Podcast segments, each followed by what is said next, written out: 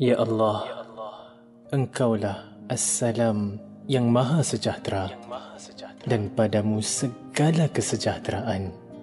Berkatilah kami, bimbinglah kami, berpandu firman dan sabda NabiMu, firman dan sabda.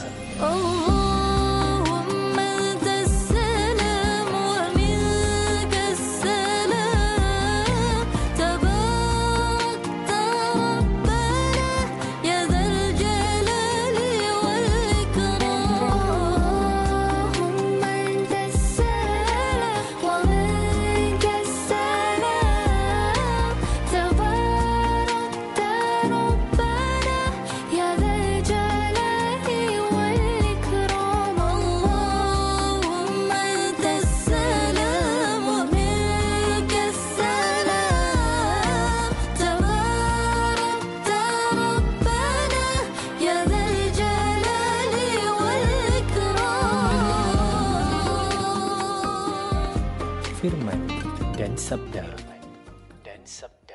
Bismillahirrahmanirrahim. Allah menurunkan hujan dari langit, lalu Dia menghidupkan bumi dengan air hujan. Sesungguhnya pada yang demikian itu terdapat tanda kebijaksanaan Allah bagi kaum yang mendengar. Assalamualaikum warahmatullahi wabarakatuh. Selamat pagi pendengar yang kami muliakan masuk hari ke-12 dalam bulan Januari 2024, Jumaat bersamaan 30 Jamadil Akhir 1445 Hijriah. Meneruskan firman dan sabda pagi yang berbahagia ini, kita ikuti sambungan bacaan surah An-Nisa ayat 114. أعوذ بالله من الشيطان الرجيم لا خير في كثير من نجواهم إلا من أمر بصدقة أو معروف أو إصلاح بين الناس. ومن يفعل ذلك ابتغاء مرضات الله فسوف نؤتيه أجرا عظيما. ومن يشاقق الرسول من بعد ما تبين له الهدى ويتبع غير سبيل المؤمنين. ويتبع غير سبيل المؤمنين نوله ما تولى ونصله جهنم وساءت مصيراً ان الله لا يغفر ان يشرك به ويغفر ما دون ذلك لمن يشاء ومن يشرك بالله فقد ضل ضلالا بعيدا إن يدعون من دونه إلا إناثا وإن يدعون وإن يدعون إلا شيطانا مريدا. لعنه الله وقال لأت لأتخذن من عبادك نصيبا مفروضا. ولأضلنهم ولأمنينهم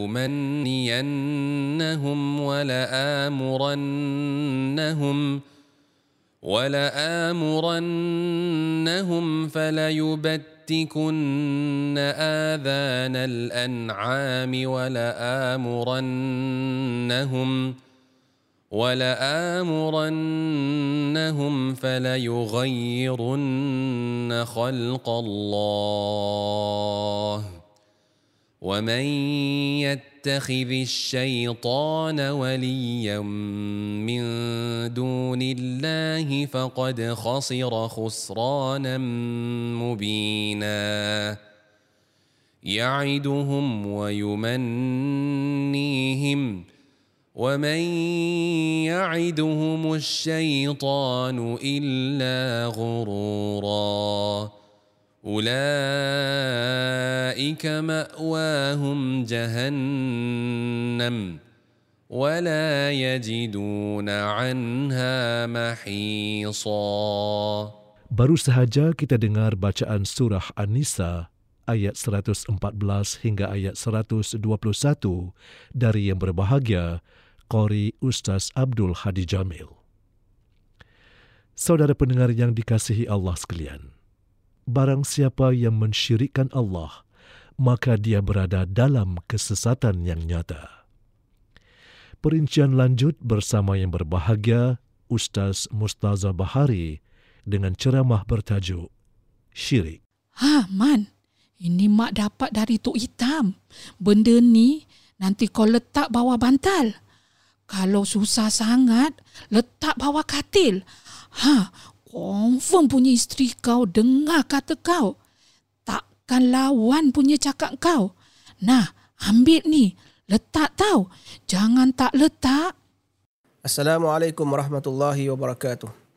Alhamdulillah Rabbil Alamin Wassalatu wassalamu ala ashrafil mursalin Nabiina Muhammadin wa ala alihi wa sahbihi ajma'in Subhanaka la ilma lana illa ma 'allamtana innaka antal alimul hakim Rabbi syrah li sadri wa yassir li amri tam lisani yafqahu qawli amma ba'd Alhamdulillah kita bersyukur kepada Allah Subhanahu wa taala di atas kenikmatan yang dikurniakan kepada kita selama ini mudah-mudahan kita menjadi hamba-Nya yang sentiasa bersyukur dengan kita mentaati perintah-perintah Allah dan melaksanakan apa yang disuruhkan dengan istiqamah Mudah-mudahan segala usaha itu Allah berkati dan berikan kita kesudahan yang baik nanti insya-Allah. Amin ya rabbal alamin. Para pendengar wallahualam rahimakumullah, pada pagi ini kita lanjutkan kupasan ayat daripada surah An-Nisa ayat 114 hingga ayat 121. Ayat 114 firman Allah Subhanahu wa taala, "La khaira fi kathirin min najwahum illa man amara bi sadaqatin aw ma'rufin aw islahin bainan nas." ومن يفعل ذلك ابتغاء مرضات الله فسوف نؤتيه أجرا عظيما yang bermaksud tidak ada kebaikan pada kebanyakan bisikan-bisikan mereka kecuali bisikan-bisikan dari orang yang menyuruh untuk memberi sedekah atau berbuat ma'ruf atau mengadakan perdamaian di antara manusia. Dan barang siapa yang berbuat demikian kerana mencari keredaan Allah, maka kelak kami iaitu Allah akan memberi kepadanya pahala yang besar. Dalam ayat ini Allah memperingatkan bahawa tidak ada kebaikan di kebanyakan pembicara, pembicaraan dan bisik-bisik yang dilakukan manusia kecuali orang yang berusaha mencari kebaikan dengan bersedekah hartanya atau ilmunya beri manfaat yang dapat dirasakan oleh orang lain dan berbuat ketaatan atau menciptakan perdamaian di antara orang yang berselisih. Allah mengecualikan tiga perkara ini dalam pembicaraan dan bisik-bisik yang tidak mengandung banyak kebaikan sebab kesempurnaan kebaikan dari tiga perkara ini tidak dapat terwujud kecuali dengan cara bersembunyi-sembunyi dan rahsia. Dan barang siapa yang melakukan tiga perkara ini dengan tujuan mengharap redha Allah, nescaya Allah akan memberikan pahala yang besar. Ya, jadi ini pun rentetan daripada kisah yang berlakulah daripada kisah Bani Ubayrik yang mana mereka berbisik-bisik bagaimana untuk mempertahankan orang yang melakukan kesalahan. Jadi Allah uh, memberikan ya, uh, peringatan yang mana lebih baik kamu ni berbisik untuk melakukan kebaikan dan mengajak orang melakukan ma'ruf kan, dengan bersedekah ke dengan berkongsi ilmu atau sebagainya itu lebih baiklah daripada kamu nak mempertahankan kesalahan yang telah dilakukan oleh orang yang bersalah itu ya. Dari Ummu Habibah dia berkata Rasulullah SAW pernah bersabda yang bermaksud semua perkataan Bani Adam akan menjadi musuhnya dan tidak akan menjadi pembelanya kecuali perkataan dalam menyuruh kepada kebaikan atau melarang kemungkaran ataupun berzikir kepada Allah. Selanjutnya ayat 115 وَمَنْ يُشَاقِكِ الرَّسُولَ مِنْ بَعْدِ مَا تَبَيَّنَ لَهُ الْهُدَى وَيَتَّبِعْ غَيْرَ سَبِيلِ الْمُؤْمِنِينَ نُوَلِّهِ مَا تَوَلَّى وَنُصْلِهِ جَهَنَّمْ وَسَاءَتْ مَصِيرًا Bermaksud dan barang siapa menentang Rasul sesudah jelas kebenaran baginya dan mengikuti jalan yang bukan jalan orang-orang mukmin kami biarkan dia berluasa terhadap kesatan yang telah dikuasainya dan kami memasukkan dia ke dalam jahanam dan jahanam itu seburuk-buruk tempat kembali. Setelah Allah menjanjikan pahala yang besar bagi orang yang membuat pembicaraan rahsia demi kebaikan dan memberi manfaat bagi orang lain untuk meraih keridhaan Allah, maka kemudian Allah mengancam orang-orang yang membuat perbicaraan rahsia untuk keburukan dan merencanakan tipu daya terhadap orang lain. Allah menjelaskan barang siapa yang memusuhi Rasul dengan keluar dari agama Islam dan menzahirkan permusuhan terhadapnya setelah dia mengucapkan kalimah hidayah dan telah mendapatkan hujah pula kemudian mereka mengikut selain jalan yang benar. Saya kami akan meninggalkannya bersama apa yang dipilihnya itu serta membiarkannya bergantung kepada sesiapa pun yang dia mahu dan kemudian Allah akan memasukkannya ke dalam api neraka jahanam dan menyiksanya dengan siksaan yang pedih. Sebab ia telah memilih kesesatan daripada petunjuk melawan kebenaran dan mengikuti hawa nafsunya semata-mata. Betapa buruknya lah balasan tersebut, bagi orang yang memikirkan dan uh, menghayati ya, ancaman Allah itu. Jadi inilah ya, kisah, sekali lagi kisah Bani Ubayrak itu yang mana mereka cuba untuk memberikan tipu daya kepada Nabi SAW juga agar Nabi ini berlemah lembut kerana mereka ni ingin menekankan kepada Nabi bahawa mereka di kalangan kaum muslimin sedangkan Allah Maha mengetahui bahawa mereka adalah di kalangan kaum munafikin.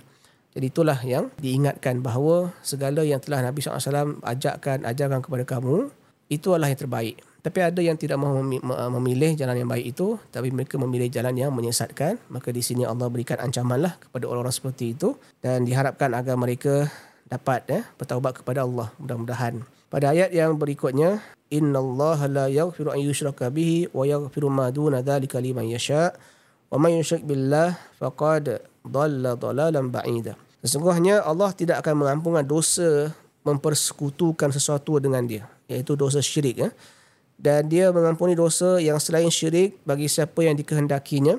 Barang siapa yang mempersekutukan sesuatu dengan Allah, maka sesungguhnya dia telah tersesat dengan sesat yang sejauh-jauhnya. Iaitu sesungguhnya Allah tidak akan mengampunkan dosa perbuatan menyekutukan sesuatu dengannya dan akan mengampunkan selain syirik dan dosa-dosa lain bagi siapa yang Allah kehendaki di antara hamba-hambanya. Dan barang siapa menjadikan sekutu bagi Allah, iaitu mensyirikkan Allah, maka dia telah jauh dari kebenaran dengan sejauh-jauhnya iaitu jauh daripada rahmat Allah SWT dan di sini para ulama mengatakan bahawa dosa orang melakukan syirik ini sebenarnya tidak diampunkan jika mereka mati dalam keadaan syirik itu tetapi kalau ya ada orang yang melakukan perkara yang kufur ya ataupun dia sendiri keluar daripada agama Islam dan pernah menentang Islam tetapi kemudian di belakang hari dia bertaubat kepada Allah Adakah Allah terima taubatnya? Ya, selagi mana dia belum sampai ajalnya itu, sampai nyawanya dikerongkong dan dia bertaubat kepada Allah, Allah akan terima taubatnya dengan syarat ikhlas taubatnya itu. Ya, wallahu alam.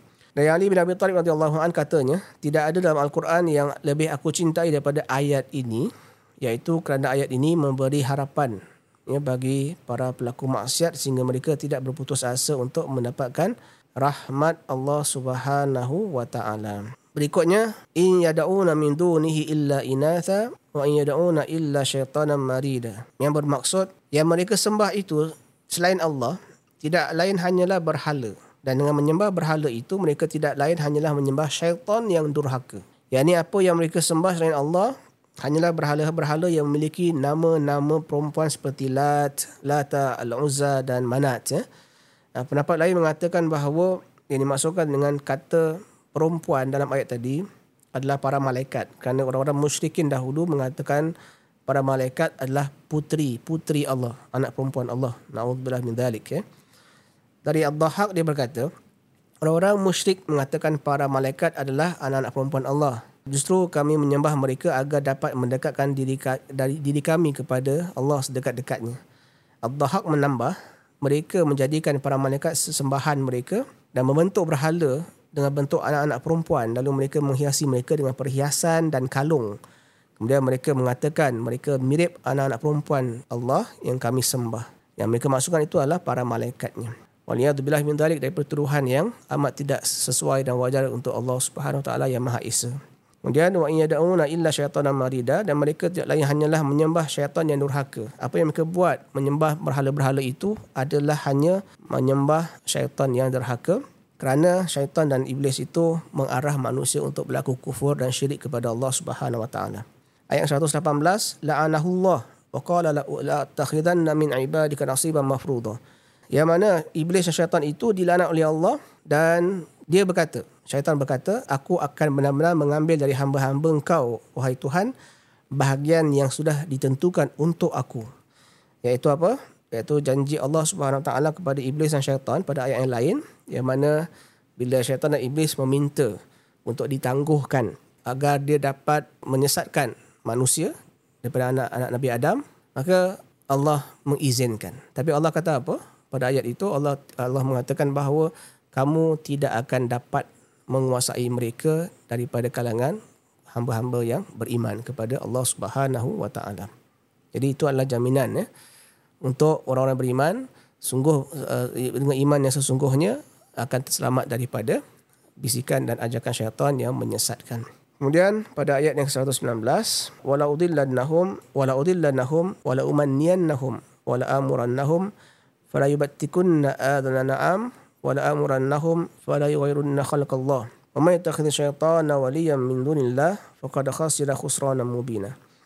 Syaitan berkata, aku benar-benar akan menyesatkan mereka dan akan membangkitkan angan-angan kosong pada mereka dan menyuruh mereka untuk memotong telinga-telinga binatang ternakan. Lalu mereka benar-benar memotongnya dan aku suruh mereka ubah ciptaan Allah. Lalu benar-benar mereka merubahnya. Barang siapa yang menjadikan syaitan menjadi pelindung selain Allah maka sungguhnya dia menderita kerugian yang nyata. Iaitu syaitan berkata, dia akan benar-benar menyesatkan manusia dan menanamkan dalam jiwa manusia kebatilan seperti umur yang panjang dan mewujudkan angan-angan dalam melakukan kemaksiatan secara berterusan. Dan uh, maknanya syaitan ni akan memperdayakan manusia untuk merasakan bahawa hidupnya akan lama. Dan bila hidup lama, enjoy lah kehidupan ya? dan teruskanlah buat maksiat sedangkan manusia ini selalu diingatkan kematian itu boleh berlaku bila-bila masa saja dan hendaklah manusia bersiap sedia untuk kembali kepada Allah dengan ketaatan. Kemudian syaitan menjuruh mereka memotong telinga-telinga binatang ternakan seperti unta ya, dan sebagainya dan mengharamkan diri untuk memanfaatkannya. Maknanya iblis syaitan ni memberikan satu arahan yang melanggar hukum Allah Taala.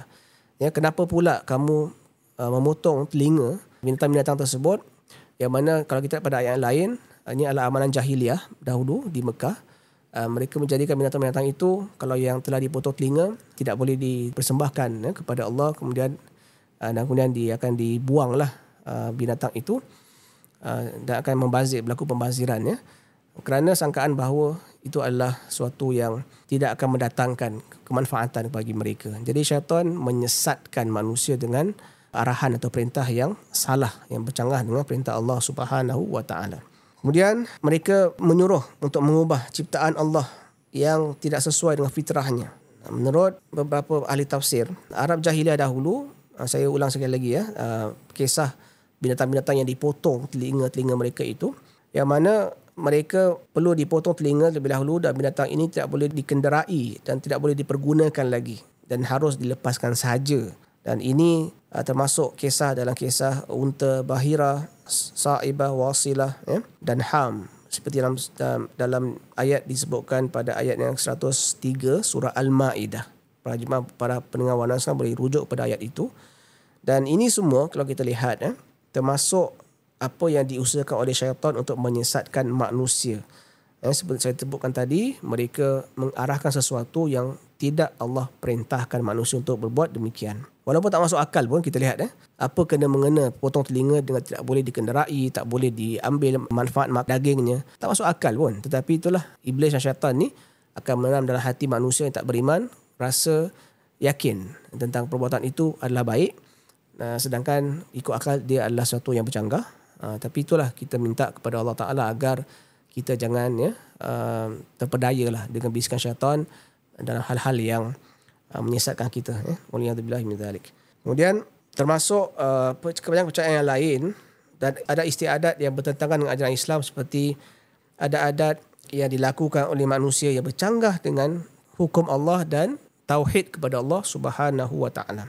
Ada banyaklah yang kita lihat perkara-perkara yang dibuat oleh manusia baik di kalangan bangsa Melayu kita sendiri dan bangsa-bangsa yang lain di dunia ini melakukan perkara yang jelas menunjukkan syirik kepada Allah Subhanahu wa taala yang melakukan perkara yang uh, merugikan mereka dari sudut ekonomi pun dari sudut keuangan pun harta pun ya, di, dikeluarkan uh, untuk melakukan peribadatan tetapi itu bukan yang Allah perintahkan. Jadi itulah yang dimaksudkan mereka syaitan ni akan berusaha menyesatkan manusia dalam pelbagai cara apapun yang mereka mampu untuk melakukan. Kemudian yang iduhum wa yumannihim wa ma ya'iduhum syaitanu illa ghurura. Syaitan itu memberi janji kepada mereka dan memakirkan angan kosong kepada mereka. Pada syaitan tidak menjanjikan kepada mereka selain dari tipu daya belaka. Kita lihat dalam ayat ini beberapa perkara yang boleh dijadikan eh, uh, peringatan dalam hidup kita seharian agar janganlah ya, kita melakukan perkara yang menentang hukum Allah Taala ataupun melakukan suatu perkara yang boleh Uh, menunjukkan sesuatu itu sama kuasa dengan Allah Ta'ala. Dan apa sahaja yang boleh menunjukkan bahawa seolah-olah Allah itu tidak bijaksana dalam ciptaannya. Dan inilah kita lihat uh, Imam At-Tabari meriwayatkan dalam sanadnya yang sampai kepada Ibnu Abbas. Katanya perbuatan merubah yang disebutkan dalam ayat ini ialah mereka melakukan perubahan pada fizikal. Kalau zaman dulu, Ibn Abbas mengatakan mereka melakukan tindakan mengembirikan diri mereka. Ya, mengembirikan diri mereka sehingga merubahlah ciptaan Allah Ta'ala dengan apa sebab ataupun alasan mereka berikan tetapi mereka buat sesuatu yang bercanggah dengan perintah Allah. Dan di sini para ulama mengembangkan lagi skop ya, uh, perubahan kepada ciptaan Allah ini dengan apa sahaja yang telah ditetapkan oleh Allah kepada manusia Misalnya kalau diciptakan seorang itu lelaki, maka hendaklah dia terus menjadi lelaki. Ya? Kemudian kalaulah dia seorang perempuan, hendaklah dia terus menjadi perempuan dan begitu. Jangan diubah ciptaan Allah Subhanahu Wa Taala. Kemudian apa saja dalam daripada sudut jasad badan orang itu sendiri, janganlah dipotong mana-mana bahagian tanpa ada keperluan ya. Uh, diubah dengan menconteng atau mewarnakan kulit uh, dengan tattoo misalnya. Itu semua perkara-perkara yang dilarang. Dalam hadis yang lain Nabi mensabdakan memang Allah melaknat orang-orang yang al-washim wal-washimat. Maknanya orang yang mewarnakan eh, uh, tubuh badannya dengan warna yang kekal lah. Jadi washim tu adalah kalau kita ikut istilah hari ini sebagai uh, tattoo yang dibuat oleh orang yang melakukannya lah. Tapi uh, apa yang telah berlaku bagi orang-orang yang jahil, insya-Allah tidak mengapa eh. Orang jahil itu hukumnya ada hukum tersendiri. Cuma bagi orang yang mengerti, yang tahu apa yang baik untuk diri dia, hendaklah dia mengikut kebaikan itu. Eh, janganlah diubah hatinya untuk cuba-cuba nak rasa pula. Eh, misalnya uh, ada yang menggunakan akal untuk memikirkan apa salahnya untuk saya rasa sedikit air arak misalnya. Apa salahnya untuk saya warnakan uh, satu sudut je badan saya ni dengan warna sekian, eh, tattoo sekian untuk kenangan katanya. Apa perlunya? Ya, adakah perkara itu mendatangkan manfaat untuk diri dia di dunia ini dan manfaat untuk dia akhirat kelak? Ha, so itu perkara-perkara yang perlu difikirkanlah secara waras dan secara adil dan untuk dirinya sendiri. Kemudian kita lihat di sini Allah Subhanahu Wa Taala uh, menyebutkan wa ma ya'idu syaitanu illa ghurura. Uh, syaitan itu memang dia mengajak kepada perkara yang menyesatkan. Kita lihat dalam surah Ibrahim dalam ayat yang ke-22 Allah berfirman tentang akibat eh, di akhirat kelak orang-orang yang mengikuti syaitan. Allah berfirman ayat 22 surah Ibrahim, "Wa qala syaitan lamma qudiyal amr innallaha wa'adakum wa'adal haqq wa'adtukum fa akhlaftukum wa ma kana li 'alaykum min sultan illa an da'awtukum fastajabtum li fala talumuni wa lumu anfusakum ma ana min muslihikum wa ma antum bi muslihi inni kafartu bima asyraktumuni min qabl innadh dhalimina lahum 'adzabun alim." Dan berkata syaitan pada hari itu, pada hari kiamat kelak, Sesungguhnya Allah telah menjanjikan kamu janji yang benar. Dan aku juga telah menjanjikan kamu tapi aku memungkiri janjiku. Dan hari ini aku tidak ada kuasa ke atas kamu. Ya, dan janganlah kamu salahkan uh, diri aku melainkan diri kamu sendiri. Aku tak dapat membantu kamu dan kamu juga tak dapat membantu aku. Ya, dan aku telah pun berlaku kufur seperti mana apa yang kamu lakukan syirik kepada Allah. Sungguhnya orang zalim itu adalah baginya azab yang pedih. Jadi kita lihat pada ayat surah Ibrahim ini Allah jelaskan sendiri bahawa di akhirat kelak orang yang ikut syaitan syaitan pun akan berlepas diri daripada mereka dan tak ada siapa yang dapat membantu. Jadi ayat ni sepatutnya menjadikan kita peringatan yang baik supaya kita elakkan daripada melakukan penerkaan eh, ataupun penyewengan daripada jalan Allah Subhanahu Wa Taala.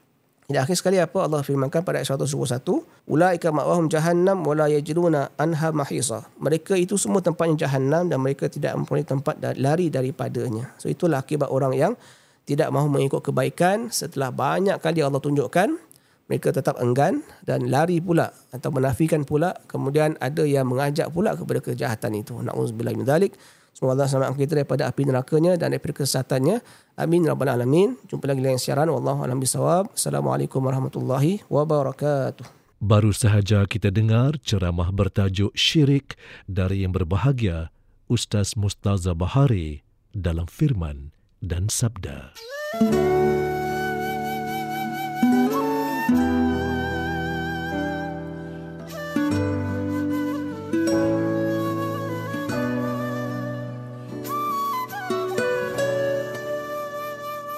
بسم الله الذي لا يضر مع اسمه شيء في الأرض ولا في السماء وهو سميع عليم. بسم الله الذي لا يضر مع اسمه شيء الأرض ولا في السماء وهو سميع عليم.